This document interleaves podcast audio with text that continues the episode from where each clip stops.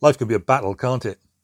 And the idea of being invincible certainly has its attractions. So, how did Jehoshaphat get into an invincible position, and how did it all then work out for him? You see, King Jehoshaphat did his best to honour God, but then all of a sudden he got threatened by a huge invading foreign army. And then God spoke. This is what the Lord says to you Don't be afraid and don't panic because of this huge army, for the battle is not yours but God's. You can read about it in 2 Chronicles 20, verse 15. But who on earth was Jehoshaphat? Well, according to 1 Kings 15:24, Jehoshaphat was the son of Asa and the fourth king of the kingdom of Judah, following on from his father. His children included Jehoram, who succeeded him as king. And 1 Kings 22 tells us, Jehoshaphat, son of Asa, became king of Judah in the fourth year of Ahab, king of Israel. Jehoshaphat was 35 years old when he became king, and he reigned in Jerusalem for 25 years. His mother's name was Azubah, son of Shilhi. In everything he followed the ways of his father Asa and did not stray from them. He did what was right in the eyes of the Lord. Now, let's be clear Jehoshaphat was not a perfect man. He certainly left things undone that he certainly ought to have done. But look, he followed the ways of his father Asa, a good king. And he did what was right in the eyes of the Lord. And it uses the name of the covenant keeping God. That's the name used for God here. God would be faithful and keep his covenant with Jehoshaphat because Jehoshaphat showed covenant loyalty to the Lord. Okay, so what happened to discover Jehoshaphat's invincibility? You only really discover the commitment God makes to you when things are not really going that well for you. Threats are opportunities to rediscover his covenant love. And in 2 Chronicles 22 to 5, we read this.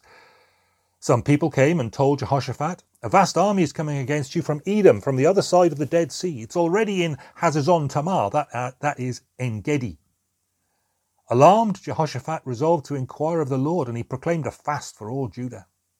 The people of Judah came together to seek help from the Lord. Indeed, they came from every town in Judah to seek him. And then Jehoshaphat stood up in the assembly of Judah and Jerusalem at the temple of the Lord in front of the new courtyard. And what?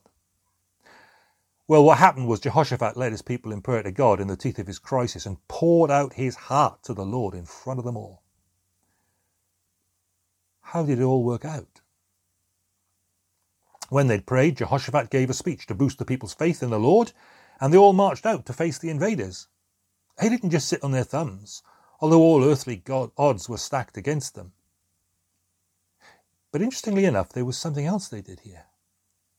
After consulting the people, Jehoshaphat appointed men to sing to the Lord and to praise him for the splendour of his holiness as they went out at the head of the army, saying, Give thanks to the Lord, for his love endures forever. And as they began to sing and praise, the Lord set ambushes against the men of Ammon and Moab and Mount Seir who were invading Judah, and they were defeated. The Ammonites and Moabites rose up against the men from Mount Seir to destroy and annihilate them. And after they finished slaughtering the men from Seir, they helped to destroy one another. When the men of Judah came to the place that overlooks the desert and looked towards the vast army, they saw only dead bodies lying on the ground. No one had escaped. You can read that in 2 Chronicles 20, 21 to 24. What Jehoshaphat led his people to do was to pray, put their trust in God, not to sit on their thumbs, but to march out, but to do so worshipping and honouring God as they went. And that last challenging bit there seems to have been really quite crucial. By the time Jehoshaphat and the people that he led clapped eyes on the enemy that came against them, those enemy armies had got into and totally annihilated one another. The Lord made their evil intentions fall out against themselves. Here's the point only God is actually in the end invincible. If you're faithful to him and do what he's doing, you'll face threats, but you'll come out on the winning side because you're serving the only one who is invincible. So here's the takeaway.